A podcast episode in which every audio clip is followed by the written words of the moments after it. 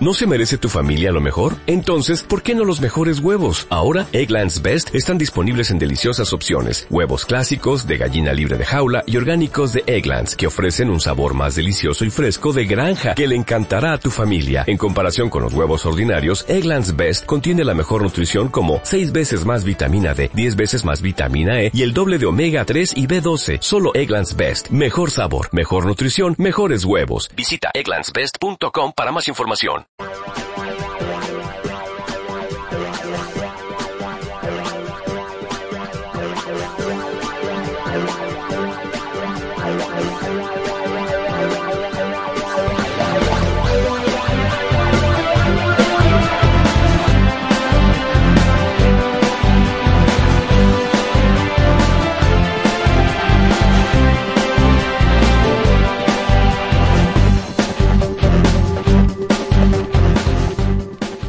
Bienvenidos a Cartera Límite Radio. Esta semana, pues desgraciadamente no nos queda más remedio que comenzar el programa un poco tristes porque se nos ha ido Liz Taylor.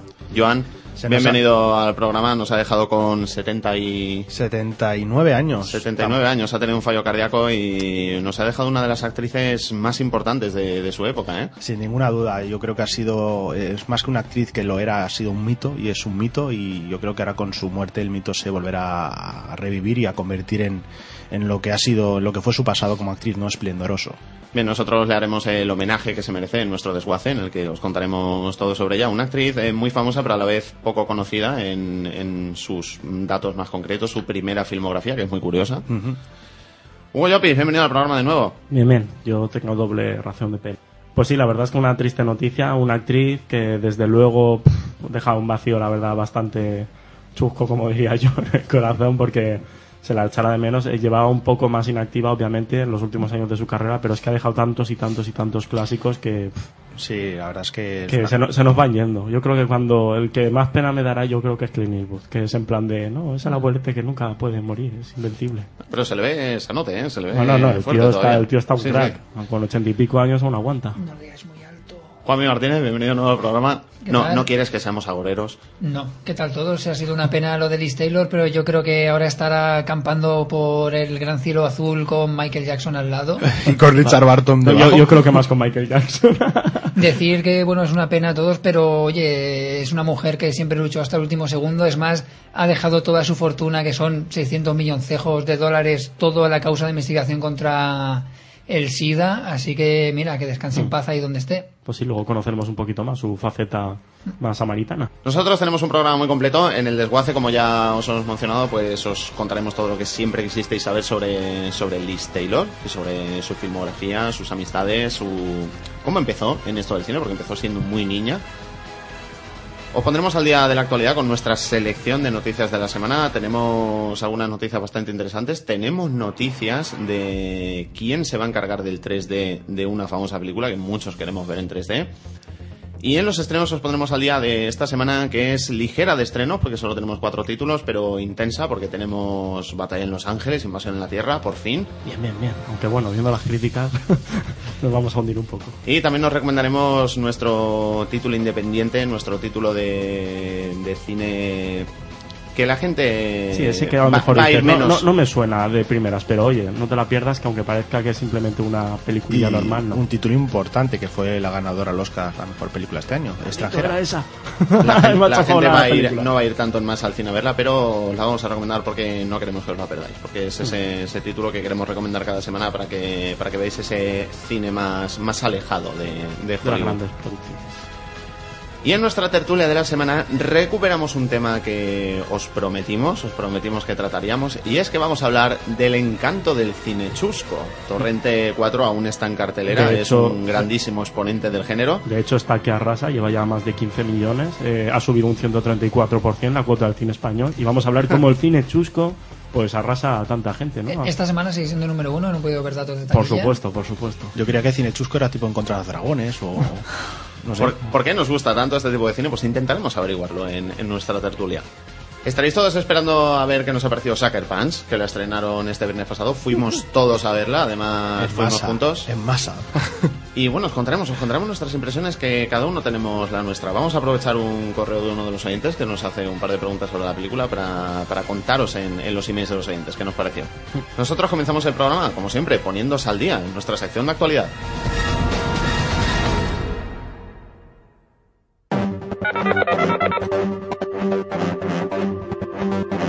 Actualidad.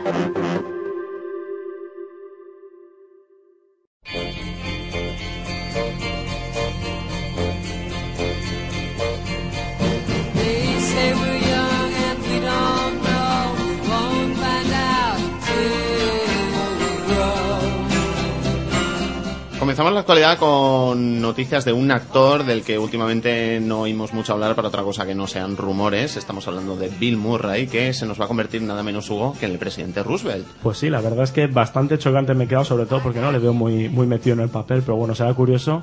Como todos sabéis, pues cada dos por tres salen rumores de Cazafantasmas 3. Ah, La semana pasada realmente tuvimos una especie de desguace con muchos rumores de Cazafantasmas 3, pero como todo esto no es seguro y Hollywood es como es, pues bueno, eh, Bill Murray sigue adelante. Uno de los proyectos que más está dando que hablar es la adaptación de Hyde Park on the Hudson. Toma ya, habéis visto mi inglés, va mejorando. Que para quien no lo sepa, pues es la adaptación de un serial radiofónico que, bueno, ha tenido muchísimo éxito, aquí no nos ha llegado, pero bueno, supongo que rebuscando un poquito todo el mundo eh, pues puede llegar a, a escucharlo. Es un serial radiofónico inglés y digamos que eh, sería su adaptación cinematográfica a la gran pantalla en el que además eh, Richard Nelson, que era el encargado de este serial en la radio, pues también se va a encargar de guionizarlo y va a estar dirigida eh, por el director de Morning Glory, que se ve que se quiere quitar un poquito del el varapalo que sufrió esta cinta y hacer una película que, leyendo su argumento, que ahora os lo contaré, pues tiene pinta de ser una especie del discurso del rey, por así decirlo. Exacto. De hecho, para quien... Yo tenía ganas de ver Morning Glory, tan mala la, han puesto. No, simplemente es, bueno, Sale de Diane. Keaton, sale de Diane Keaton y tenemos en cuenta que Diane Keaton, la pobrecita, lleva 10 películas que yo es que la mataba. Entonces en el Directamente. Joanmómetro, Yankee no está muy bien, muy bien vista, así que seguramente yo también opino como Joan. Pero bueno, como no lo sé, yo voy a hablar del proyecto este, no de Morning Glory, que Bien, luego bien, me mejor, meto mejor, donde me mejor meto. no vaya a ser que luego... Exactamente. bueno, el caso es que en la película, pues sí, Bill Murray dará eh, eh, vida al presidente Franklin Delano Roosevelt, toma ya el apellido, en inglés es lo Mm. Ahora, único ahora que... ya sabéis por qué le llamaban solo Roosevelt. Pues sí, porque el nombre es Telita. O tío El caso es, es que la, bueno, en esta versión pues eh, será el protagonista. La historia, digamos que hará un poquito de hincapié en hechos supuestamente reales en los que relata pues la relación in- incestuosa entre Roosevelt y su primo lejano. Y bueno, parte de la trama está ambientada en 1939, pues con vistas a, cuando el rey Jorge eh, vale, sexto, perdona, los números romanos y yo nunca nos hemos dado. Eh, Jorge VI, pues eh, es la primera visita del monarca que hace en Estados Unidos. Así que nada, como os he dicho, pues yo creo que será algo parecido a, al discurso del rey, la verdad. De hecho, la productora es la que se le ofreció en un principio eh, producir el discurso del rey, que no lo hizo. Eh, y bueno, se estarán yo- focus. Te- Yo- tirando de los pelos bastante. Sí, Eh, Hugo, ¿tú pelos. dirías que esto es ingeniería de Oscar, que decimos aquí? Yo creo que sí, me es el típico perfil, pues como el discurso del rey, la cual me gustó, todo hay que decirlo, pero es la típica película de cojo un hecho histórico, además con bastante potencial, la ambiento muy bien, pongo actores que valen su peso en oro y ahí tengo el, el Oscar. Yo mm, lanzo la pregunta un poco lordado de si es la misma productora y van encaminados al No, no, Oscar. pero es, es la que iba a ser la del la que iba a ser. Digamos la que eh, se ha quedado con las ganas. de- Exacto. Eh, Con todo lo que están. Has hablado incluso de incesto, una relación un poco. Eh, si quieran a, a la película la querrán un poco hacer PG-13 con todo lo que ha pasado, la polémica del discurso del Ah, bueno, rey, sí, el claro está. remontaje para que las palabras soeces. Sí, bueno, para, para Eh, quien no lo sepa, lo que está comentando Joan es que han vuelto a reestrenar el discurso del rey Sí. en Estados Unidos en no sé cuántas mil salas. 13. En mil Y, salas. y mola porque era para 18 años, os estaréis preguntando que yo sepa no explota el rey, ¿no? Ni, ni hay escenas de sexo a mansalva, ¿no? Ni lo que pasa, a nadie. Exact- exactamente. Pero es que dice joder y, claro, mierda. lo que pasa es Que hay que, que joder, decir- joder y decir, mierda. va- Vamos a hacer un apunte curioso. En Estados Unidos, las palabras feas Claro. son mucho suben mucho más el rating que aquí en España. Aquí en España puedes hacer una película hasta de 7 años con, con palabrotas, creo. Exactamente, aquí hemos visto el discurso del rey y no tiene escenas sangrientas ni tiene precisamente orgías sexuales, pero eh, digamos que pues ese tartamudeo ¿no?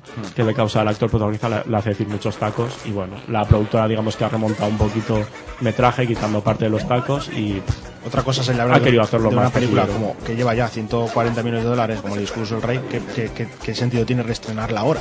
Dinero, ya que- dinero, que, money, money. que ya ha recaudado eso, pero bueno. ¿Sabemos si Roosevelt era muy mal hablado?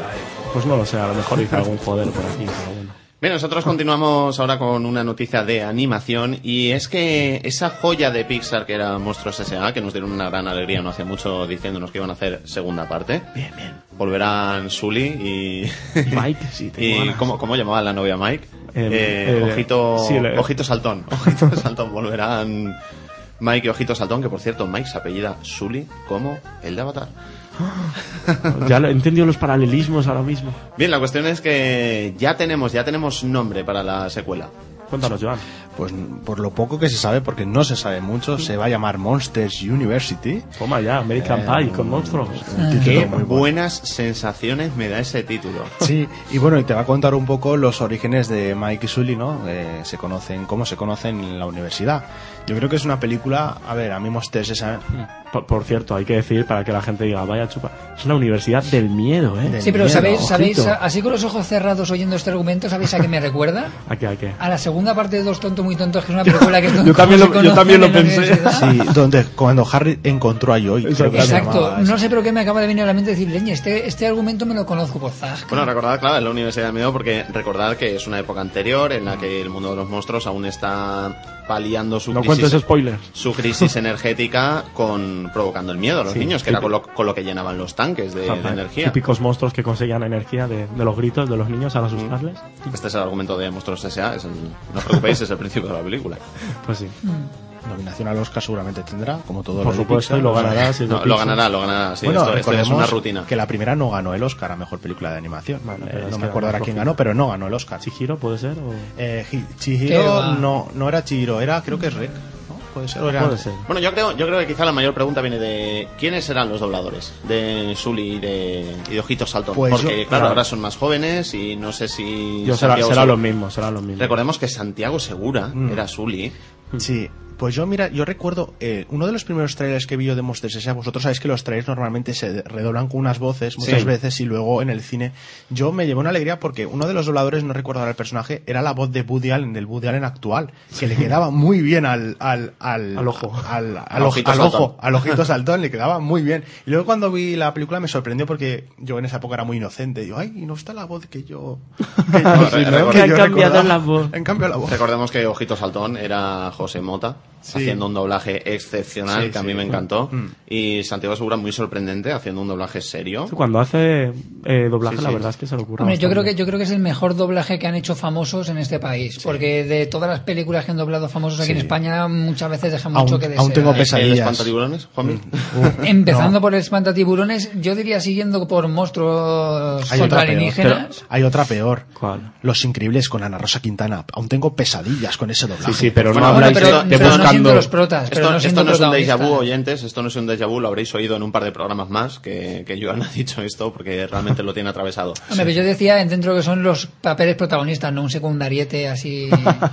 Bien, nosotros continuamos con la actualidad. Sabemos que será una gran película, Monster Inc. 2, University, así que bueno, os tendremos al día de ella. Nosotros vamos ahora con una noticia de industria que aunque pueda sonar aburrida, no lo será tanto cuando sepáis que Prime Focus es la empresa que se va a encargar de convertir a 3D la amenaza fantasma. Pues sí, porque George Lucas ha confirmado algo que nosotros ya sabíamos, pero que creíamos que ya se estaba haciendo, porque dijo que iba a tardar unos dos años, pero no, amigos, va a empezar ahora. Prime Focus Entertainment, que aquí no sabremos quiénes son, pero son los que se han encargado, por ejemplo, del procesado de efectos especiales de Sucker Punch. Bien está. Bueno, no sé si es y, bueno o mal. de, y de la conversión de 2D a 3D de cosas como Narnia, las partes de Avatar que no se rodaron nativamente en 3D, Furia de Titanes, etcétera, etcétera. Pues Eh, después... eh, eh, Furia de Titanes no lo tengáis en cuenta, por favor. Quedaos con las escenas de Avatar. Sí, correcto, porque vamos a ver, también en una película que se ha hecho 2D directamente, lo- a los chicos estos les dieron poco, porque Prime Focus, por lo que he podido informarme yo ahora, es la compañía más puntera en procesado y conversión de imágenes 2D a 3D. Ya hemos podido ver Soccer Punch, es flipante en efectos especiales. Y después de una gran criba que han tenido que pasar muchas empresas, George Lucas se ha quedado con esta, se ve que por su seriedad. Y ya podemos daros la fecha exacta porque en Prime Focus han dicho que se van a volcar totalmente para que el estreno de el episodio 1 Amenaza Fantasma 3D sea el 12 de febrero del 2012. Así me gusta, empezando por lo mejor, ¿no?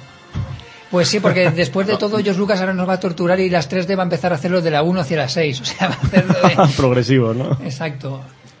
Y así que si vais contando cómo querían hacer una al año, adivina cuántos años quedan para ver el Imperio contraataca. ¿Prevemos, prevemos taquillazo, Juanvi? Seguro. Pues la verdad- re- llamémoslo así, retaquillazo. Pues la verdad es que yo creo que con el auge del 3D y la gente que le tiene ganas a Star Wars, yo creo que sí, pero que dependerá mucho del procesado 3D de esta para que las siguientes triunfen. Y Porque además, este es el punto de y además ten en cuenta que ahora mismo está triunfando el 3D, pero aún sí. está ahí el... Será una moda pasajera o no, y si tienen que hacer seis películas, pues a lo mejor para cuando llega la última No, la moda ya no está tan... Los fans de Star Wars son, son, son fans de ir al cine. Recordemos que Star Wars, la amenaza fantasma, recaudó más de 400 millones de dólares solo en Estados Unidos.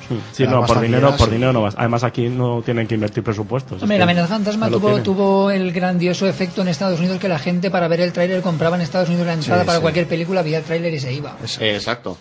Y no es broma. Ujú, Eso es verdad.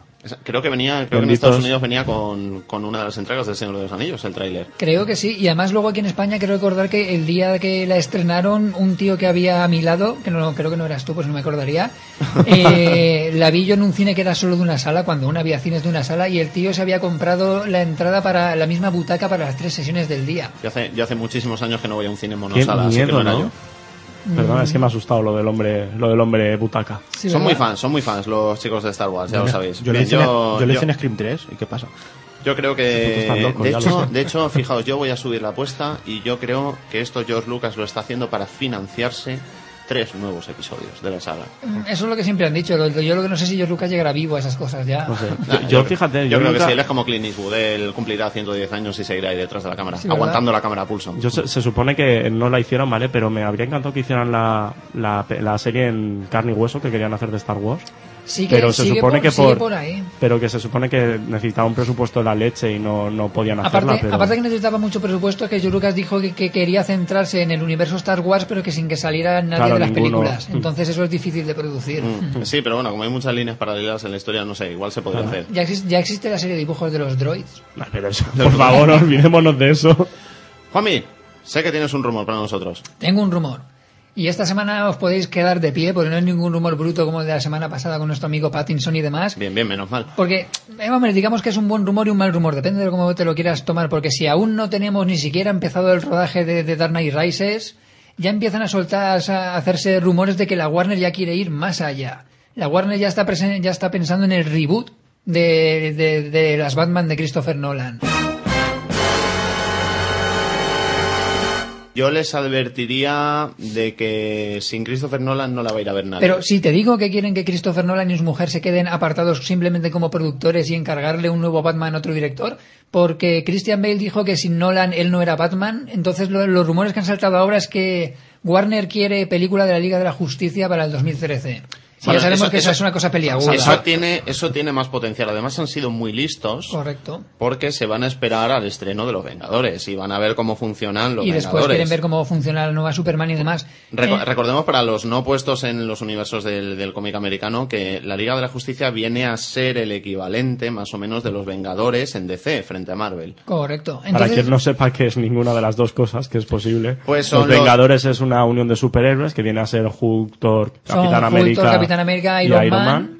Y, los, ve- y la Liga de la Justicia, pues el otro lado. lo que viene Superman, a ser Superman, Flash. Wonder Woman, Batman. Que, que me hace gracia la, la concepción de justicia que tiene la Liga de la Justicia, ¿sabes? A base de mamporro limpio. Pero Pues bueno. entonces la cuestión es hacer la Liga de la Justicia y el personaje que haga de Batman en esa película pasar luego a ser una nueva franquicia. Lo que pasa es que no se sabe si usarían al mismo actor o que leñarían. Yo fíjate, yo no lo Mm. veo malo. Fijaos lo que os digo. El concepto es bueno, pero no creo que Christian Bale firme, ¿eh? No, no, pero No. Bale me da igual, o sea, lo que me interesa. A No, mí me, no, me a mí explico. no me da igual, No, me, Bale. me Hombre, explico, es aparte- el mejor Batman para mí, ¿vale? Pero que me gusta la idea de, de otro reinicio. No por nada, sino porque... Bueno, pero lo que han dicho, lo que han dicho es que sería un reinicio, digamos, en franquicia de actor, pero no volver a decirte ya no serían los orígenes, pero que Exacto. digamos que sería una especie, pues como si fuera de Batman 2 a la 3, es- o Batman, bueno, es que las Sí. dos primeras tenían a... a- Digamos, digamos que sería como pasar de las de Tim Burton a las de Jo- Joe, Joe Schumacher y Exactamente. Pero imaginaos que son al revés. Primero las del Joe Schumacher y luego las de Tim Burton. Habría encantado el reinicio de la saga. Pues viene a ser lo mismo. Yo creo que si un director con potencial se pone detrás, nos puede dar otra visión más de Batman interesante. El mejor Batman, Mark Kilmer, ya lo sabemos. Sí, Josh Clooney después, ¿no? Exacto. Bien, nosotros tras ponernos al día de la actualidad, pues nos vamos a centrar en la que ha sido la, la protagonista de la noticia más importante, sin duda, de, de la semana, el fallecimiento de Liz Taylor, de la grandísima Liz Taylor. Os vamos a contar todo sobre ella y os vamos a descubrir lo lo que, que fueron sus inicios en el cine, desconocidos para muchos, en nuestro desguace. Elizabeth Taylor. El desguace.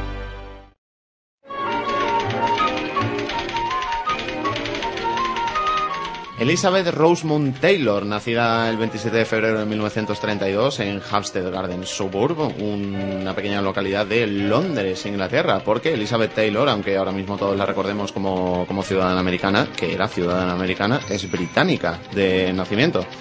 Nos dejó este 23 de marzo con 79 años debido a un fallo cardíaco y tras ella deja pues una impresionante filmografía, grandes joyas del cine clásico y una pieza sin ninguna duda de, de lo que fue el cine de, de toda esta época.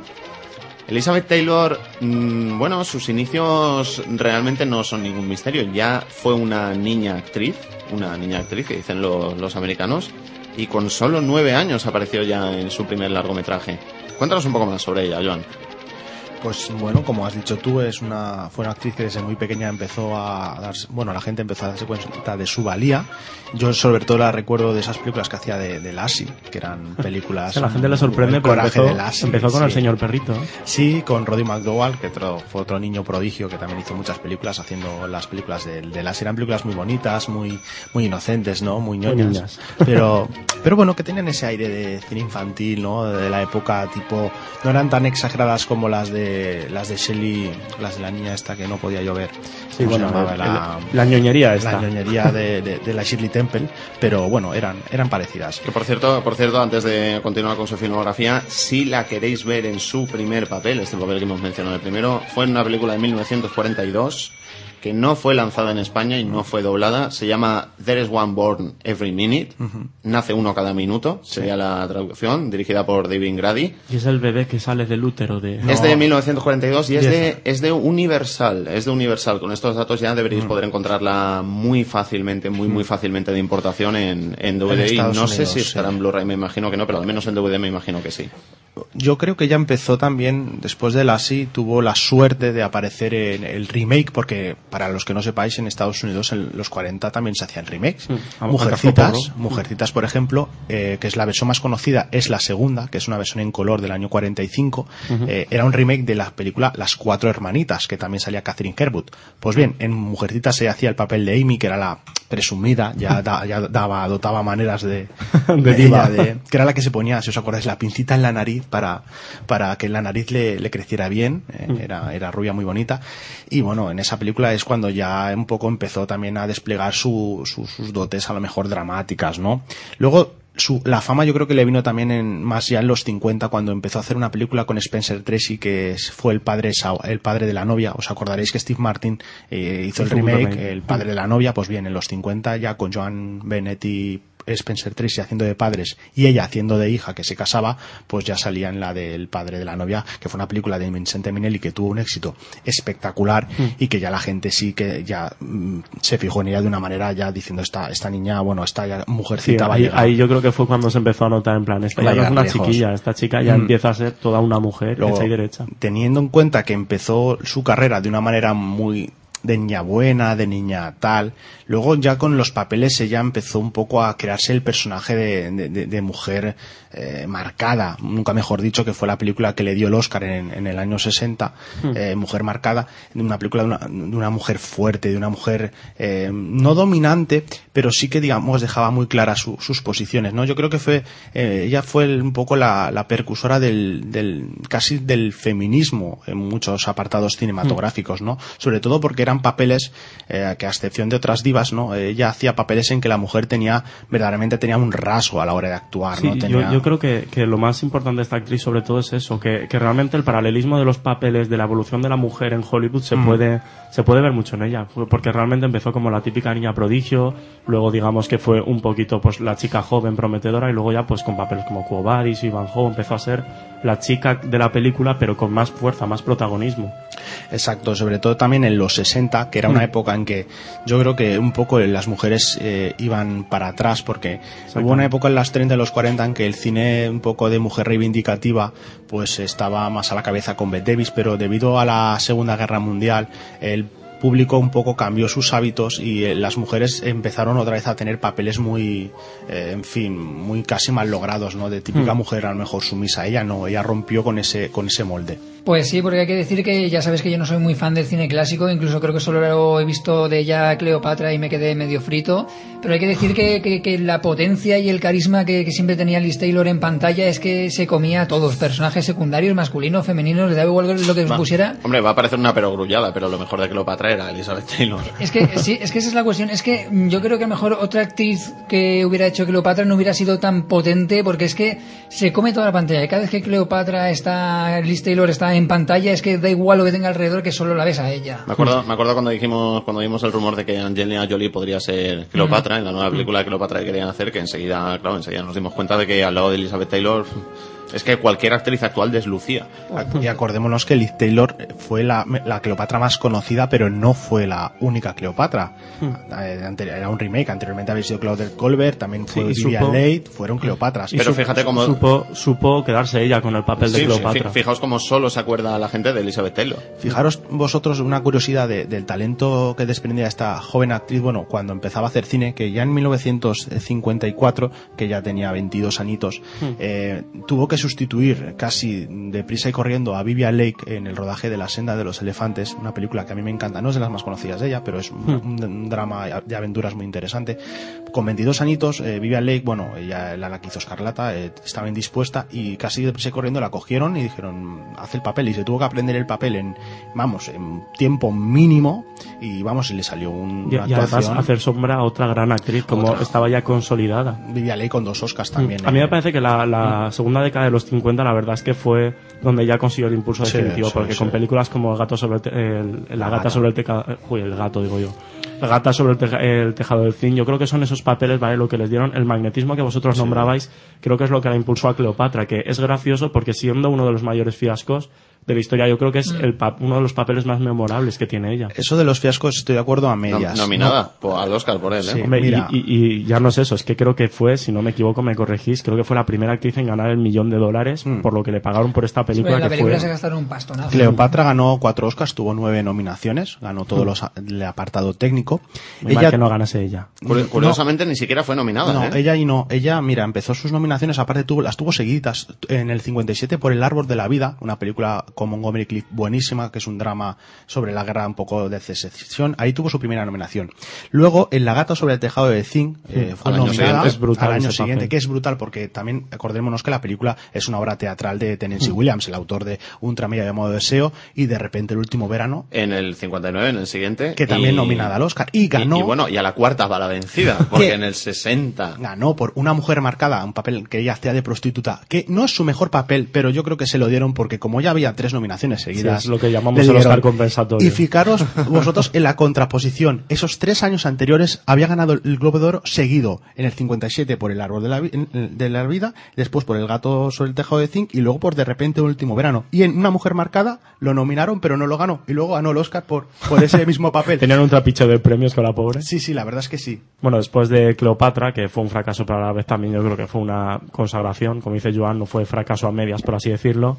Eh, empezó una, digamos, una última década porque realmente a partir de los 70 ya se alejó un poquito más de las pantallas y la verdad es que yo creo que esta década y sobre todo principios de los 70 también fue un- estuvo marcado realmente por el romance que vivió con Richard Barton. Eh, sí, bueno, ellos se conocieron en el año 63 Mm. cuando rodaron Cleopatra y a partir de ahí ya se casaron. Hicieron Mm. ocho películas juntos o, o nueve. Yo, yo No, tengo ca- contadas. casi, casi 10 si contamos la de televisión. esta. Exacto, se divorcia él, se divorcia él. Exactamente, muy, bonito. muy, ad- muy adecuado para su segundo Bueno, y recordemos que en el año 65 ya ganó otra vez el Oscar a Mejor Actriz por, Mm. yo creo que es su papel más recordado en el que estaba fantástica en Quien teme a Virginia Woolf. Fue también eh, Richard con Richard Barton. Barton, eh, una película de Mike, Mike Nichols. Así Yo creo que además A, fue a un la cambio... gente, a la gente le extraña cuando le dices que Elizabeth Taylor solo tiene dos Oscars, ¿eh? Hmm. Pues, Hombre, eh, es que mira, mira toda la lista de premios que arrastraba. pues tiene Oscars, tiene La verdad es que Oro. quien teme a, Virgi- a Virginia Woolf yo creo que es uno de los papeles que más rompe un poquito también con la... es un papel de autodestrucción porque Es- es, es un poco- demoledor, ¿eh? es un poco digamos eh, la vida de ellos no como amor odio no es una pareja también que se está asqueada de ella misma entonces viene una pareja joven a casa a cenar y entonces inician como un juego psicológico entre ellos dos no con la pareja de espectadores entonces es un poco un paralelismo con lo que ellos podían tener en su vida un, matrimonio eh, de amor-odio, de infidelidades, de bebidas, de excesos. Pues sí, porque a pesar de los ocho matrimonios, bueno, de los seis matrimonios anteriores que tuvo, yo creo que con Richard Barton fue donde más le marcó en el cine, porque, bueno, a partir de ahí lo que hemos dicho, más de diez, bueno, casi diez películas, Sí. Castillos en la Arena, Quien teme a Virginia Woolf, Los eh, Los comediantes. Comediantes, La Mujer Indomable, una barbaridad de películas que la verdad nos dejaron buenos recuerdos. Y yo reco- recomiendo una que es, no es muy conocida de ella, que se llama Reflejos en un ojo dorado, que la dirigió John Huston en el año 67, eh, que ella sale con, con Marlon Brandon y que es una película que tiene ahí unos subtramas muy interesantes. Pues sí. Bueno, decir que sus últimas apariciones, para que podáis localizarlas, ha sido la última absoluta ha sido en 2001 en la serie americana Dios, el Diablo y Bob, en el que hacía ya una aparición, ponía la voz. Y a la niñera también. Su salía. última, su última película, película fue Los Picapiedra, Qué de grande. 1994, que le gusta mucho a nuestro realizador, me ha dicho que no me olvide de ella. Y, es de bueno, cine clásico. y a que no sabéis qué hizo en 1992, entre otras cosas. ¿Operarse? Le puso la voz a Maggie Simpson en Los Simpsons. Ah, sí, fue la primera palabra en el capítulo de la primera palabra de, de, ¿Va en de serio? Maggie. Sí, sí, ¿La sí, primera sí. palabra es Elizabeth Sí, sí, Taylor? Sí, sí. Qué fuerte, ¿no? Sí, sí, es verdad, es Hay que verdad. ver, un día Hugo, tendríamos... Hugo, gran fan de Los Simpsons, No, que que casi, quedado pillado, ¿no? ca- casi se autoofende por no haber caído en ello. No, no lo sabía. Pero un día tendríamos que hablar de pobres actores buenos que su último papel fue algo... Elizabeth Taylor Picapiedra, Raúl Julia Street Fighter, Dios, ¿qué pasa? ¿Qué pasa? ¿Qué pasa? Bien, pues no sabemos lo que, lo que puede pasar, pero lo que sí sabemos que va a ocurrir es que vamos a subir a Elizabeth Taylor al ring porque va a comenzar nuestro combate, nuestro combate. Nos ha costado bastante ponernos de acuerdo en, contra quién podríamos enfrentar a alguien como, como Elizabeth Taylor con, con un talento descomunal como el suyo, pero hemos encontrado un oponente. Hemos encontrado un oponente y es que esta semana en nuestro desguace ¿eh? vamos a enfrentar a Elizabeth Taylor contra Marlon Brando. Madre, madre, madre, madre.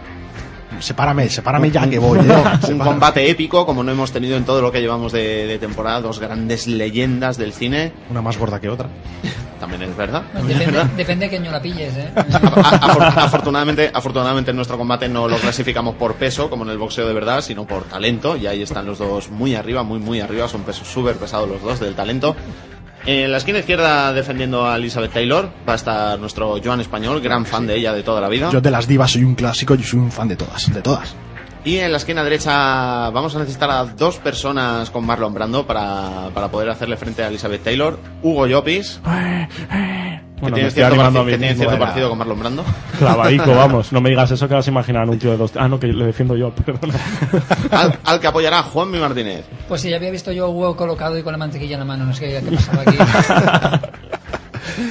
Que comience el combate. Bien, pues, a ver, Yo yo venga, va, mira, primer Elizabeth, golpe. mira, Elizabeth Taylor ha podido tener una vida disoluta en muchos aspectos, pero yo creo que la ventaja que tiene es que era una profesional acérrima de su trabajo, nunca dejó a un director tirado, siempre tenía mm, una buena palabra para todo el equipo, nunca tuvo una palabra discordante de nada. Y Marlon Brando, seamos sinceros, Marlon Brando ha sido siempre un, a mí me da igual, yo mando a una India para que recoja el Oscar y haga un discurso sobre los indios tamajaras, a mí me da igual todo. Eso, eso me parece una ofensa. eso eso me parece una ofensa y un golpe bajo porque a pesar de la mala imagen que tenía Marlon Brandon, y fíjate que yo soy el que lo defiende, estoy de acuerdo, sí, podría ser un engreído, podría, Engreído, ser, engreído, engreído. podría ser un flipado, pero sinceramente era un tío auténtico. Mandó eso en ¿Auténtico? señal de protesta Sí, contra claro. el gobierno de los Sí, Estados sí. Unidos, Ay, como sí, maltrataba sí, a los sí, sí, indios. sí. Y sinceramente, Mira, rechazar un Oscar mira, es algo que ha no hecho porque rechazó el Oscar demuestra... porque se lo quedó. Bueno, luego se mandó a la India por él. A la India se lo ¿Qué quedó. quieres que te diga? Vamos a ver, era una persona que no iba por los premios. Es decir, sí, vale, es verdad que a lo mejor podía ser un engreído, era difícil controlarlo, pero es esa explosión de genio que tenía. Mira, yo acabo de vale, hablar- que Elizabeth Taylor es muy grande, es muy grande. Yo lo reconozco y la adoro.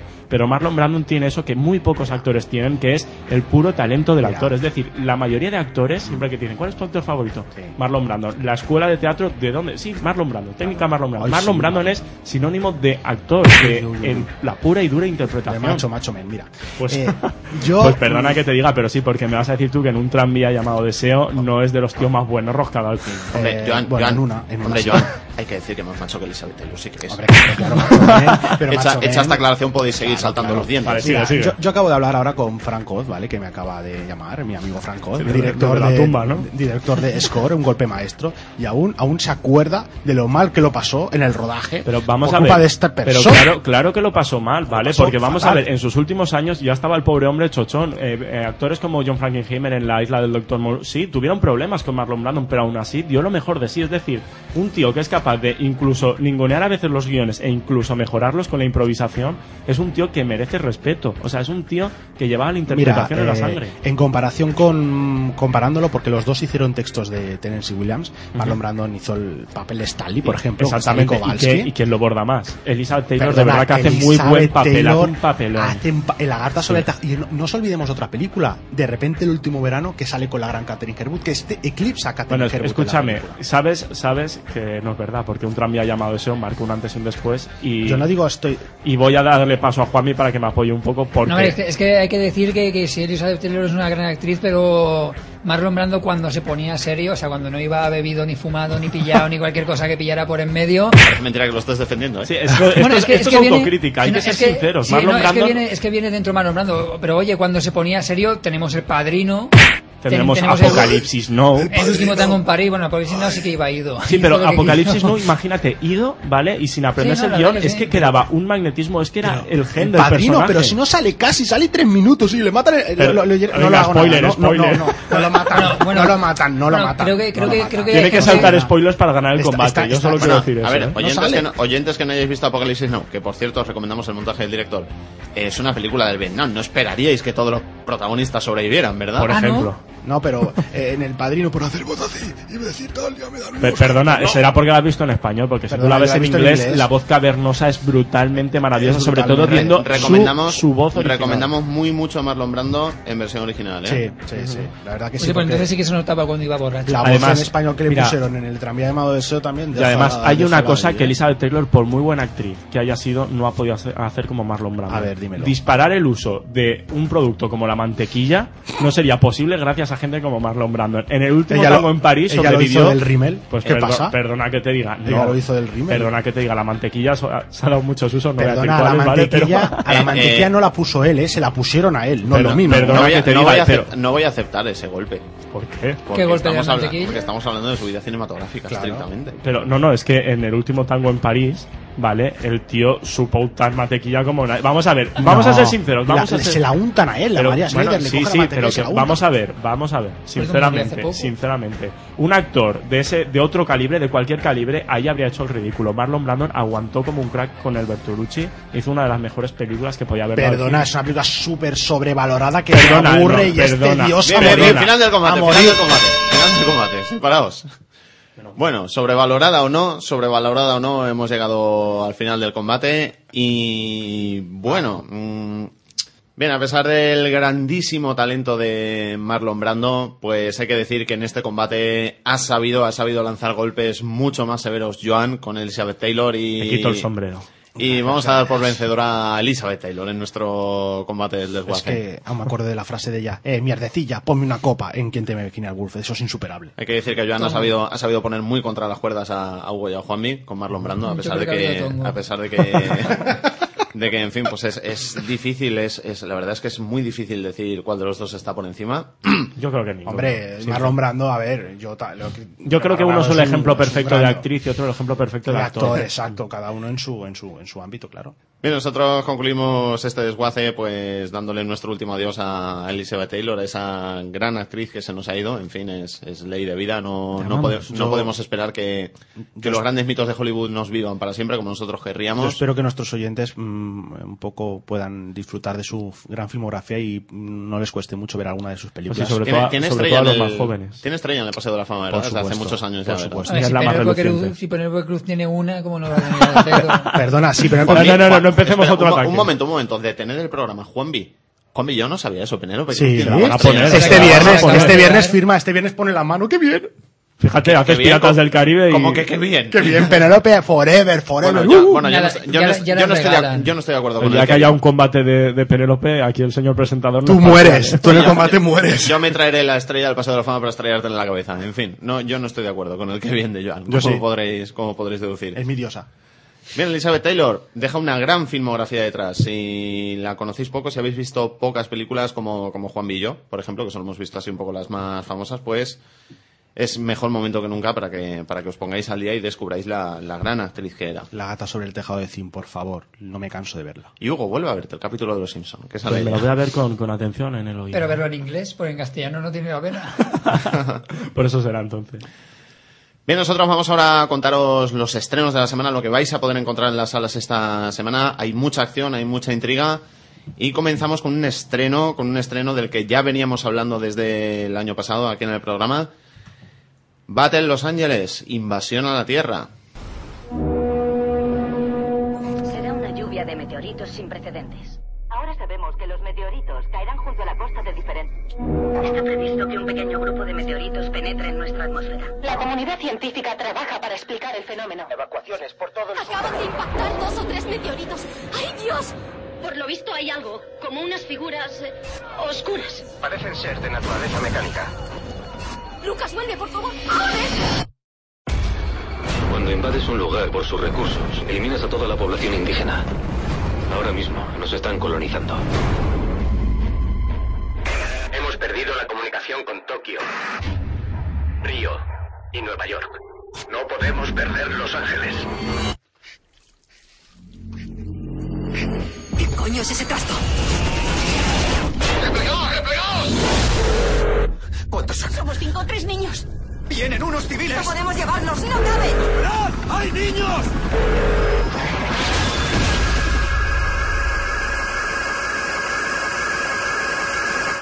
Hugo por fin ha llegado, Battle Los Ángeles, aquí la seguimos llamando así, aunque aquí en castellano la han dejado como Invasión a la Tierra, tal Pues, cual. pues sí, lo que venimos a decir que es Skyline con algo más de talento. sí, esperamos, Pues- espera- esperamos que, que salga mejor, porque bueno, Por cierto, ahora os contaré una curiosidad de ambas películas bastante curiosa. Véase plagio la palabra de por medio. La Curiosidad dirige, curiosa. Uh. la dirige Jonathan Liebesman Mm, y bueno, la protagoniza Naron Ejard, Michelle Rodríguez, son los más reconocibles y les acompañan Michael Peña, Bridget Monahan, Joe, que es un que creo que es un cantante, ¿verdad? Pues no sé, no lo sé. Creo que es un te cantante. diría que sí para quedarme pancho, A mí, me pero... suena, a mí me suena que es Sí que- artista sí que, que es cantante. sí. Y Te bueno, resumo el argumento, acción, ¿no? ciencia ficción, invasión extraterrestre, por supuesto. Básicamente hay una lluvia de meteoritos, se creen que son meteoritos, caen los meteoritos al agua y salen marcianos que matan a la humanidad. Toma ya, te he resumido todo el argumento. Bueno, tiene un poquito más, va. El argumento básicamente está visto desde el punto de vista de Aaron Eckhart y Mitchell Rodríguez, que vienen a ser eh, un, eh, dos soldados de un pelotón de Estados Unidos que se queda atrapado en Los Ángeles en mitad de evacuación y bueno, les tocará defenderse ante las hordas de alienígenas. Ya está, se Claro, acabó el el, el argumento. concepto es interesante porque cómo se comporta, cómo tú que tú que estás sirviendo en el ejército, cómo te comportas ante algo así. Va, ¿Lo dices Na- hacia nadie- mí? nadie- ¿Es que estoy na- sirviendo yo? Nadie te película? prepara ante algo así. ¿Te asustas mucho? Yo dimito.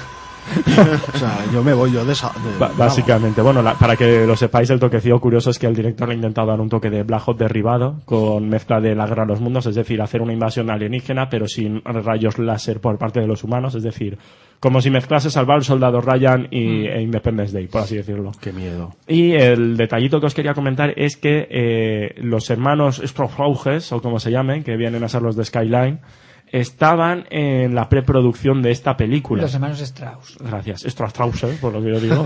si suena más alemán, no sé. No son los de los vaqueros. Exactamente. Bueno, el caso es que están en la preproducción y digamos que eh, como que corrieron los rumores de un poquito de plagio, al, realmente no tiene nada que ver, sobre todo en el diseño de los alienígenas, si los veis, pero eh, como que es un poquito sospechoso. Sí, yo te contrato para hacer la preproducción de mi película de invasiones alienígenas y tú sacas una de invasiones Mm. alienígenas meses antes. Creo, creo que nos han enseñado demasiado a los extraterrestres en los trailers. Sí. ¿Opinas igual? Hombre, a mí Eh, me ha sorprendido verlos tan ahí a mano. Yo, yo si te soy sincero es que como han salido los, las imágenes del videojuego y te salen los marcianos en el videojuego, pues entonces ya no tiene mucha gracia. Pero bueno, bien está. Bueno, y no os perdáis de aquí a unas semanas la versión de Asylum.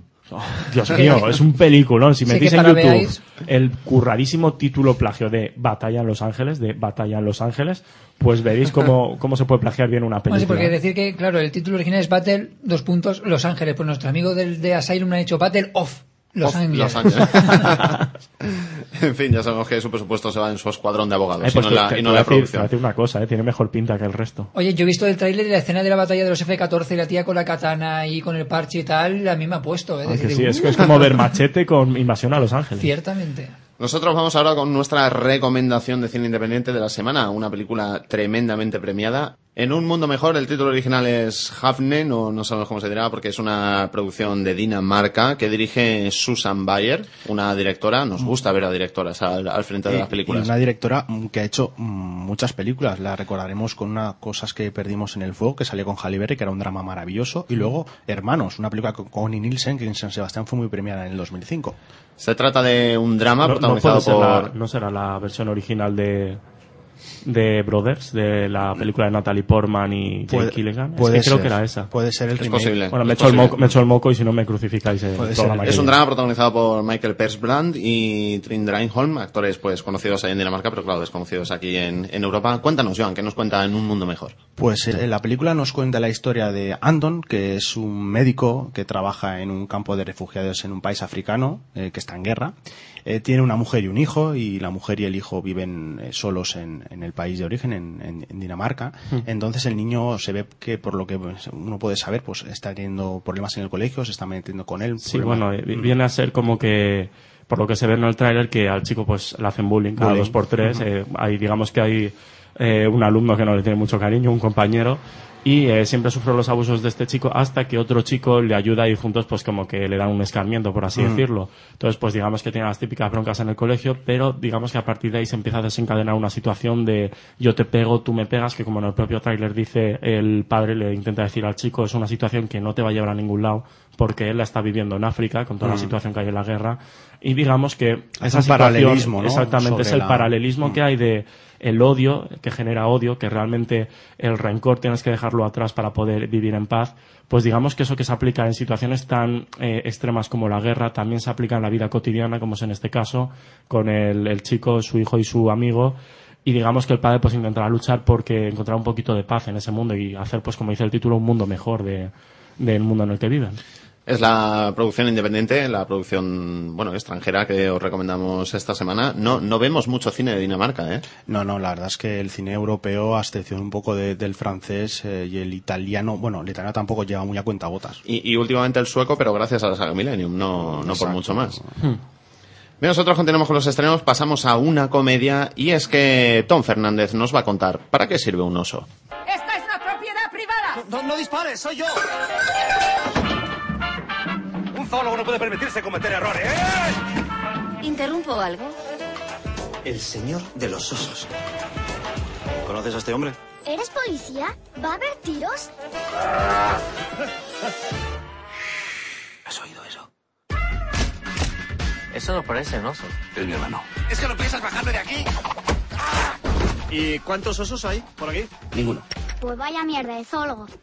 ¿No eres de California? Invítame a cenar. Se empieza por una cena y se acaba teniendo cachorros de humanos. Hola. Hola. Podríamos compartir alimentos. Por los hombres sedentarios. No bebí una cerveza desde 1995. ¿Me oís, bestias peludas? ¿Para qué sirve un oso? Dirigida por Tom Fernández, es una producción española, una comedia protagonizada por Javier Cámara, que tenemos ganas de volver a verle, Gonzalo de Castro, Emma Suárez y Gis Johnson. Pues sí, ¿y de qué va esta película, amigos? Pues eh, Gonzalo de Castro es Alejandro, que es un biólogo que está en la Antártida. ¿Y qué descubre allí? Pues descubre que ahí entre el hielo y demás, pues está creciendo hierba.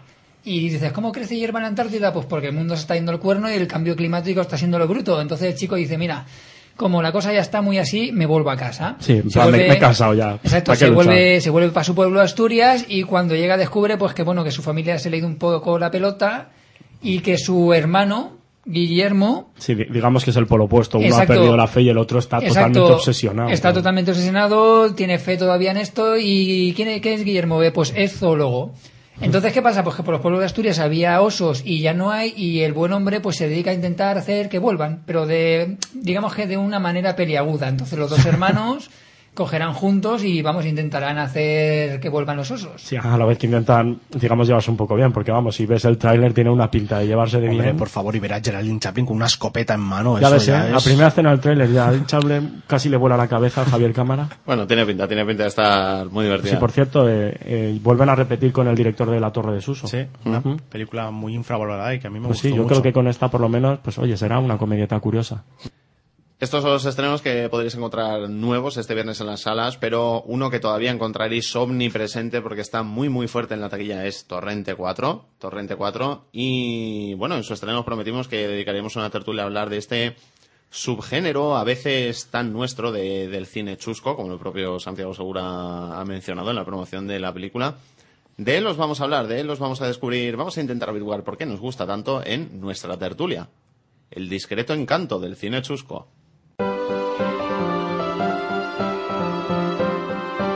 La tertulia.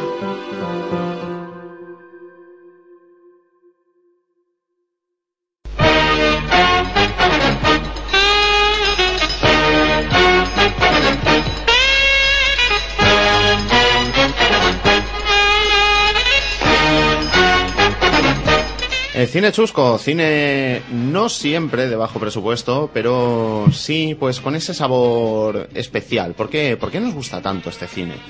Yo creo que es porque llevamos todos un chusco dentro y de vez en cuando no lo digo porque la sensación que yo tuve al ver Torrente 4. Es malísima la película y no hay por dónde cogerla, pero me lo pasé también viéndola. Que digamos que, pues mira, voy a desconectar mi única neurona que hace que vaya mi cuerpo por inercia, que se ría y, y oye, pues guay. ¿Creéis que este es el, el mecanismo de cómo funcionan estas películas? Que sabemos que no son buenas, pero nos lo hacen pasar bien. Sí. Evidentemente, yo creo que, como dice Hugo, hay una manera de distendir ¿no? de la realidad viendo este tipo de películas, ¿no? Digamos Mm. que el mundo ya está bastante jorobado. Muchas veces pensamos que está bastante jorobado por muchas cosas y lo único que debemos es evadirnos, ¿no? Y una ma- de las maneras más eficaces, eficaces de evadirnos, pues es ir a ver películas en la, en la que, como dice Hugo, dejas un poco la cabeza fuera, la neurona fuera y vas al cine a, a evadirte de la realidad de los problemas y a ver películas en donde, bueno, te rías de una manera casi soez, ¿no? Como las de Torrente. Es que, es que yo, yo lo que creo que, que tiene un poco el cine chusco es que así como las Torrente también compendia mucho lo que es, eh, digamos, mucha mentalidad española, si Torrente siempre tiene un chiste que te hará gracia, Mm. así como tiene ch- chistes racistas, soeces, incluso hasta rozando los chistes pederastas. Sí, sí. que, que- que tiene mucho compendio. Yo creo un poco el cine chusco también es, es aquel en, en el que mm, el argumento es una tontería, vamos, no, no vas por, ves, ves Sí. por lo que decimos de déjate el cerebro en la Este- puerta Este, es un factor en común. Este es un factor en común que tiene todas las películas de cine chusco, que el argumento es sencillo Es una- es una y, excusa. y una simplón a más no poder. Es que es eso, es una excusa. Es como exploitation, es exploitation eh, Hmm. para ver ciertas escenas eh, a lo mejor subidas de tono, o ciertos destapes o desnudos. O- Pero hay películas y os sorprenderíais porque yo que soy un no Un- amante del cine un chusco, dilo, gran dilo. conocedor del cine chusco de los 70. hay películas y de los 80, hay películas que para ser cine chusco tienen un argumento muy enrevesado. Yo me estoy acordando de una de, de Fernando Esteso que era la de la de Caray con el divorcio, creo que se llamaba, que era un tío que tenía una, una mujer y aparte tenía cuatro amantes. Y era cuando en España legalizan el, el- el- el divorcio, se ve que él les había prometido a todas que se iban a casar con él. Y cuando él está almorzando, me acordaré que la mujer le da el diario y pone por fin se legaliza el divorcio en España. A él se le cambia la cara y un poco va jugando con ellas porque tiene un hijo de cada una. Dios o sea, mío. esas son películas y son cine chusco, pero son películas que tenían, eh, sobre todo en los Sí, 80, eh. unos argumentos Es bestiales. que, es que recordemos que realmente aquí en España el cine chusco que nosotros conocemos eh, nació a partir de, de la transición española, digamos. Totalmente. Que eh, si lo veis en la síntesis de, de este cine es pues todo lo que habíamos vivido un poco más reprimidos por la censura de la época franquista, etcétera, estalló todo de golpe, fue como lo que tú has dicho del periódico, ¿vale? Digamos que estas películas lo que actuaban a un reflejo de que tú veías directamente como todo lo que te habían dicho está mal, está prohibido, eh, te vamos a castigar, ya no solo estaba bien, sino que encima podrías irte con los compañeros, reírte, etcétera. No tengo 60 años, Es que- pero deduzco que fue la sensación básicamente que hubo. Sobre todo es, eh, digamos, esa política incorrección que tú te puedes reír en el cine de lo que está mal, pero, pero oye, ya puedo reírme en el cine tranquilamente. Es como si fuera una cúpula en la Sí, que, es que- es hay que total yo- seguridad. Sí, por ejemplo, es que yo, yo defiendo mucho el cine de antes y entiendo que el cine chusco, las pelis de pajares, teso, los vingueros, el ejército, todo eso, pero también entiendo un poquito que rascando la, la su- superficialidad que era lo de que si las tetitas, que si no sé cuántos, yo creo que es que mm, hay muchas películas chuscas del cine español antiguo que tienen muy buen argumento, pero que como habíamos estado tan reprimido de todo esto de pasar la colina francesa para ver películas con un poco de estape y tal, yo creo que es que fue tan mm, enseñamos tetas y hacemos el bruto que se perdieron un poco, pero había muy buenas historias. Totalmente de acuerdo, porque hablando de, de los vingueros, por ejemplo, en España, el juego, hasta que falleció el dictador y un poco empezó la transición, estaba prohibido. Entonces, digamos que la película de los vingueros te cuenta personas que no saben casi lo que es el bingo y van a jugar. Y me acuerdo una escena en que dicen bingo y en, en- en que dicen, en vez de decir línea, dice raya, raya, raya.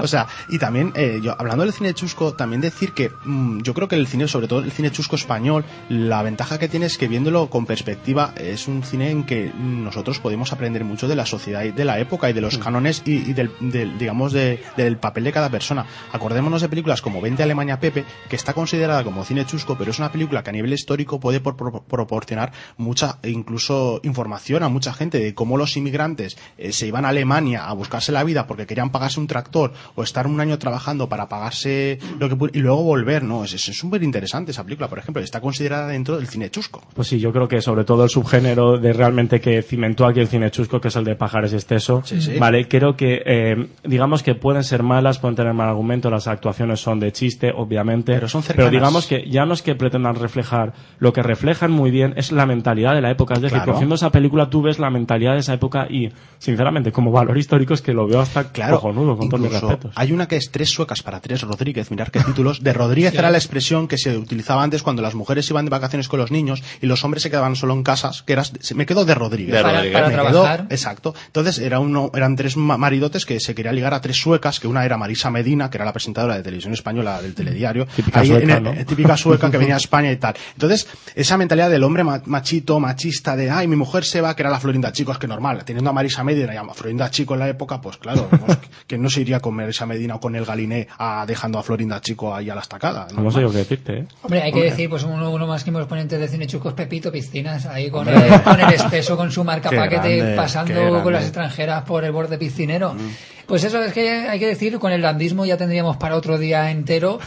Para que, dos, que si para bien, dos. que si el, bien- el discreto encanto del landismo. Sí, que, que si bien el cine chusco español pues fue es un compendio de reprimir y demás, el- digamos el género chusco en otros países también es para coger con pinzas, porque por Hombre. Ejemplo el italiano que aquí se aprovecharon los chistes para hacer toda la saga de, pe- de películas de Jaimito y demás también es, también es para cogerlo. Sí, yo, su- yo creo que sobre todo países como pues, Italia, Francia. exacta, eh, con la, eh, con sí, la palabra sí, sí. profesora se hicieron 10 películas en Italia, creo.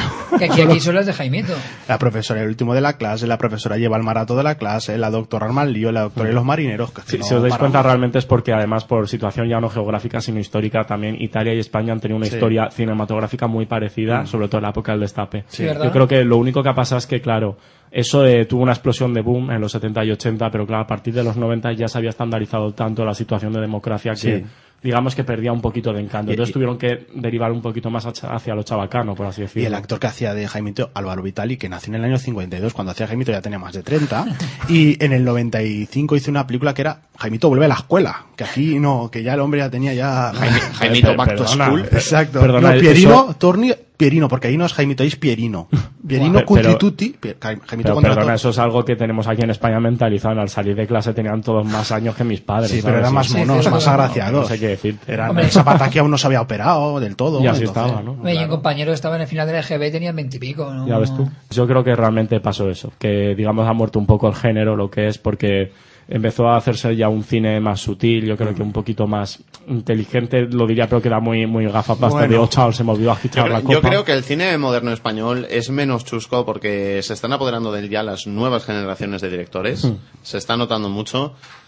A ver. Y yo creo que por eso estamos viendo muchas menos producciones de, este de tipo. todas ¿eh? formas, daos cuenta la cantidad de películas como siguen siendo las normales españolas, tensión sexual no resuelta. Pero eso ya Eh, es diferente, porque por ejemplo, eh, yo en cine chusco, por ejemplo, ECDC, ECDC 2, que ya entra también en lo- el plano también de lo medio grotesco. Bueno, pero ya son cosas más sutiles, ¿no? Claro, Digamos claro, que, es que no es lo mismo. los máximos exponentes de cine chusco en la actualidad yo creo que, que serían los Torrente y Borat. pero yo os recomiendo una película que se llama Mucha Sangre, que, sea, que sale por Sí, pero yo creo, que de eso las es, últimas. yo creo que es más cine B, de serie B, eso, Serie que B. reúne un poco el cine chusco. ¿Sabes Pero cómo, sí, se, sa- ¿Sabes cómo se convertían en zombies en esa película? ¿Cómo? Se tenían que dar por detrás unos a otros. Yupi. es muy el, caso es que sí, yo creo que es lo que dice Juanmi. eh, Películas como Torrente, sobre todo aquí en España, Torrente y como mucho Torrente. puede ser la mini saga de O El. Oro de Moscú, Airbag. el la de la de Rasputin que se conocen, aunque yo creo que es más por la mediocridad al final de la calidad que, que por otra O, cosa. o Airbag también, yo la considero. Air- eh, Airbag es época. difícil de clasificar. Airbag eh, yo pero- creo que es un muy intento, bueno. yo creo que es un intento de cine chusco a la moderna. Pero y Airbag- además a mí me gustó, eh, porque Airbag- No, no lo veis, lo no lo veis como un cruce entre. ¿No lo veis como la versión chusca de Pulp Fiction? Un poco? Sí, sí, estaba- sí, sí. te- mira, yo te prometo, metería en cine gamberro. te prometo, Ángel, que iba a decirlo. Es lo he que- notado en tu cara, ¿no? Sí, sí, de verdad. Bien, pues hasta aquí nuestra tertulia sobre el cine chusco. Ya sabéis, oyentes, que nos podéis dar vuestra propia opinión sobre este tema o, o mencionarnos los títulos que más os gustan de este, de este curioso y siempre divertido subgénero. El Condemor, el Condemor. En, en, ¿cómo es, eh? En el email del programa, cartelera límite radio arroba donde podéis mandarnos vuestras opiniones, sugerencias y todo lo que nos queráis contar. Nosotros, precisamente, precisamente que vamos con los mails de los oyentes.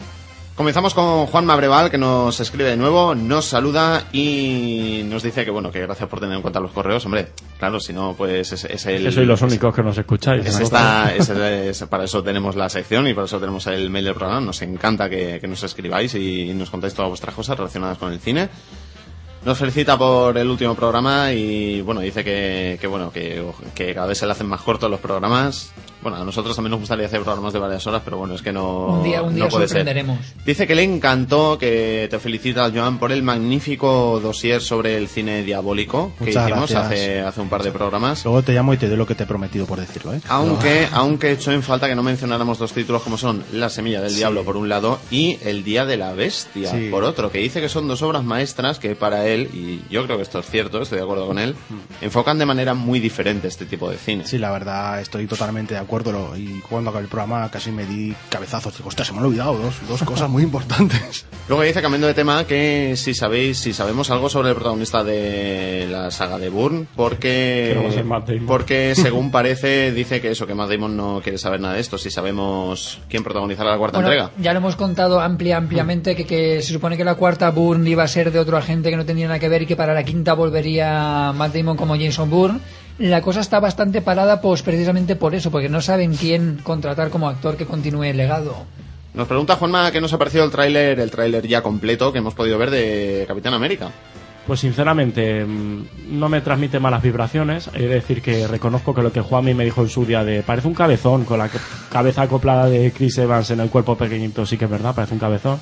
Pero no me da malas vibraciones, yo creo que saldrá bien, sinceramente. Por lo menos Marvel está cuidando todos sus aspectos Hombre. y sobre todo Cráneo Rojo, para un segundo que sale, impone. Hombre, ya veremos porque si bien Hugo Weaving se está especializando en hacer de papeles que no se le ve la cara, porque Cráneo Rojo va a ser prácticamente un CG o maquillaje de, muy, de muy hecho, hay- bueno. hay, algo que me ha llamado que eh, sale él con su cara, pero Sí. es la careta. Sí, bueno, es que Mm. el cráneo rojo original también lo hacía. Tenía un maquillaje muy bueno para momentos para ocultarse y demás, y en cierto momento se ve, se destaca que tiene el cráneo rojo y demás. Mm. Yo el tráiler me ha dado muy, muy, muy buenas vibraciones. Parece que va a ser mejor de lo que esperaba. Aunque, como siempre, cuando tengamos la película entera ya lo veremos, porque si bien ahora lo contestaremos a otro mail, Sucker Punch, el... No adelantes, no adelantes. No, no, simplemente que el tráiler parecía brutal y luego ha sido lo que hemos visto, pues yo con el Capitán América tengo reticencias, pero dicen que está muy bien. Nos cuenta también Juanma que se alegra de que hayamos puesto, de que hayamos mencionado los cronocrímenes y la hayamos puesto como una gran película, porque dice Gran que a él le pareció genial y dice que es una lástima que el hecho de que no sea muy conocida para el público haya hecho pues que se la, que se la hayan perdido. Bueno, se queda como cool movie, yo creo que es mejor al final, porque viene a ser la típica película que siempre se recordará como joya de culto y nunca pasará. No, y que el tiempo pondrá en su lugar también. Mm, seguro. Ya la cosa. Nos manda un saludo y nos felicita por nuestro trabajo. Gracias. Bien, Juanma, gracias por escribirnos, gracias por escribirnos y bueno, desgraciadamente esto es lo que sabemos sobre Matt Damon, sobre The Bond Legacy y, y, bueno, a mí me gustó, me gustó también el trailer del Capitán América. Eh, Sí, como curiosidad, decir que no estábamos en la misma sala, no en nuestra misma sala, pero unos amigos que también fueron a ver Sucker Punch dijeron que hubo gritos de sorpresa en la sala cuando apareció Hugo Weaving como cráneo rojo. Bueno, es que hay mucha gente que no están tan enterados como nosotros, que estamos al dedillo. Pero bueno, vosotros oyentes que seguís nuestro programa, pues sí que estáis siempre al día. Bien, que también nos ha vuelto a escribir esta semana ha sido Asier, Asier que, bueno, sobre todo, sobre todo nos habla de Sucker Punch, Sucker Punch que, bueno, sabíamos que él tenía muchas ganas de verla también. Y dice que, bueno, a él, yo por lo que hemos podido leer, veo que le ha gustado bastante, veo que le ha gustado bastante y lo veo una especie de cruce entre puro espectáculo y drama incomprendido, incomprendido. Ahí, ahí ha, quería detec- yo. ha detectado algunos fallos en la película, bueno, es que es difícil que una película de esta magnitud pues salga todo redondo siempre, ¿no? son pequeñas cositas. Si, si hubiese salido cuadrado nos habríamos conformado, pero... Dice que, que, bueno, que ha echado en falta, esto me ha pasado a mí también, Asier, que ha echado en falta más tiempo en el mundo imaginario que en el real. Y bueno, también nos hace un comentario de que, de que el final pues se ve venir bastante desde el principio, o él lo vio venir bastante. Él dice que cree que necesitamos este tipo de drama evasión, que aquí Zack Snyder lo está haciendo muy bien. Dice, dice una cosa que a mí me ha llamado mucho la atención. Dice, dice que Zack Snyder es un vengador en la sombra del cine. Ah. Intentando iluminar al público con, con esta fantasía que crea y que con el tiempo, pues esta película, aunque al parecer no le gustó demasiado a la gente que fue con al cine, pues también se convertirá, también se convertirá de culto.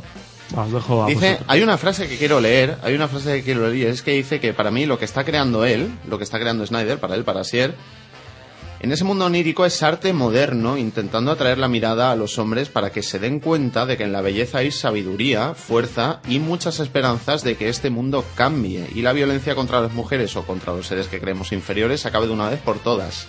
Yo creo que esto es bastante cierto y es algo que realmente sí que está pretendiendo Snyder detrás de la cámara. Os dejo que habléis y yo el último. Yo voy a hablar poco. Yo fui a verla sin ninguna tipo de pretensión en la película. Sabéis que a mí el cine fantástico, a lo mejor más encaminado a tipo fantasía de cómico, esa un poco acción, Zack Snyder no es, eh, digamos, de mi devoción. Mm, me entretienen, pero no les encuentro. Y a mí la película, esta sí que me pareció, aparte de entretenida, me pareció que tiene un, conte- un contraste brutal, como decía Sher también, en el que es el mundo de realidad y el mundo de, la ficción. ¿no? Yo creo que es una película tremendamente dura. Eh, que sí que es verdad que a lo mejor eh, fallan algunos conceptos de guion, ¿no?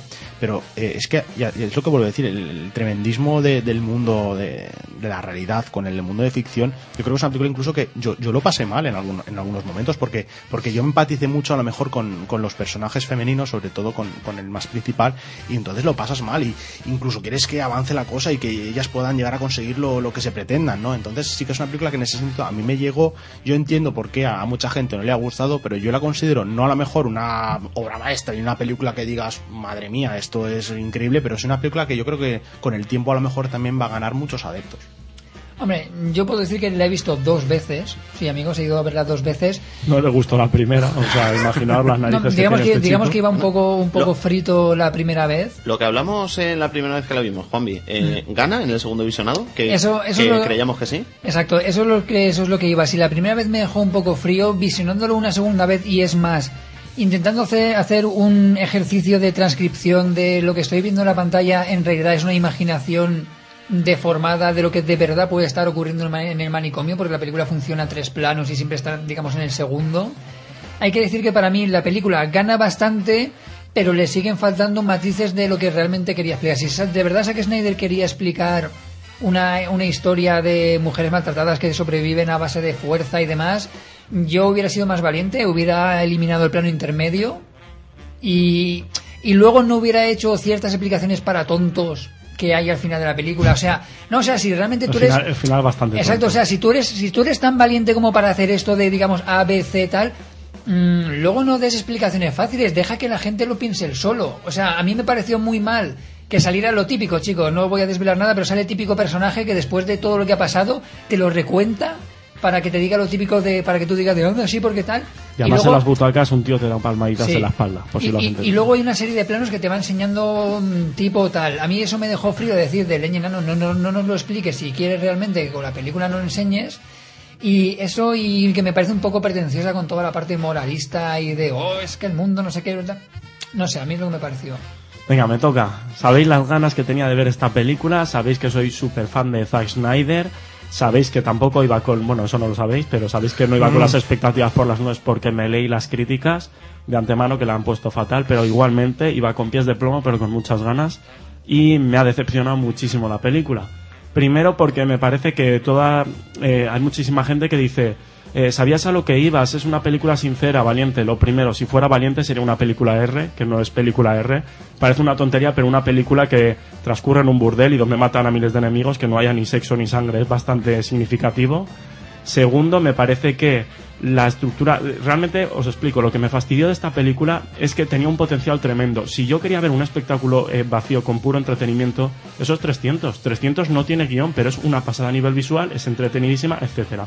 Pero si tú coges una película que tiene una excusa argumental, más parecida, y fijaos lo que os digo, a Matrix o a Origen, jugando con tres niveles de realidades distintas, lo que no puedes hacer es hacer una estructura que no las aprovecha nada. O sea, tienes una película que es, la primera realidad se muestra cinco minutos al principio cinco al final, luego transcurre en medio, en la que no te dicen nada de no juegan para nada con las realidades a excepción de tres o cuatro cositas y luego te intercalan con calzador, porque es con calzador, las historias de acción. Es decir, el problema que tiene la película es que no desarrolla nada la historia, plantea una historia cojonuda que no desarrolla nada y que se ve que es solo una muestra para poner cuatro escenas de acción y esto es lo que más me duele, es lo mismo que dije de Michael Bay. Son cuatro escenas de acción que están muy bien hechas, muy bien montadas, visualmente son una pasada. La primera sorprende porque la primera, la segunda es curiosa, la tercera ya se hace monotona, salen orcos y dragones, pero los orcos mueren como en el nivel anterior y el dragón sale dos minutos, lo mismo que en el tráiler. Y la cuarta es una especie de tiroteo en plano secuencia que intenta tener el mismo impacto que las escenas de 300, pero se queda en un intento fallido porque está más cerca de The World. Un, un larguísimo plano secuencia. Exactamente. Y al final lo que nos queda es una película que tenía un potencial tremendo que primero no ha sabido desarrollar porque es lo que dijimos, si tienes una película que juega con tres realidades, no juega para nada con las tres, es decir, había miles de maneras más interesantes que hacerla. Segundo, no desarrollar nada los personajes, siento decirlo, pero es que no hay desarrollo de personajes, o sea, no, no viven nada. Básicamente la historia es... eh, De hecho, de hecho hay uno de ellos en concreto, Hmm. no voy a decir cuál, que mm, yo me quedé diciendo no sabemos nada de él. No, no, es que vamos a ver, es que y dos. durante, durante hora y media no hacen nada. Las chicas, os, os destriparía el argumento, pero no tiene. Básicamente son eh, cinco chicas que se quieren fugar de un sitio y buscan cinco objetos. Ya está, no tiene más. Digamos que es como si alguien voló sobre el nido del cuco pasara en Matrix. No, no, pero es que ni eso, no, tiene, no tiene argumento. Esto que pasa, mucha gente le ha gustado, pero ¿qué pasa? Cuando encuentran el primer Yo- objeto, bien. El yo- segundo vale, pero el yo tercero, el cuarto, el quinto cansan. Es que es. Vale, discrepas, pero es la opinión general. Si tú haces una película estructurada en busco un objeto, lo encuentro, busco un objeto, lo encuentro. Primero, el segundo, bien, pero el tercero, el cuarto, el quinto cansan ya. El personaje de Gina Malone, el, último, hace personaje de Gina Malone yo creo que está muy desarrollado, aunque parezca que no.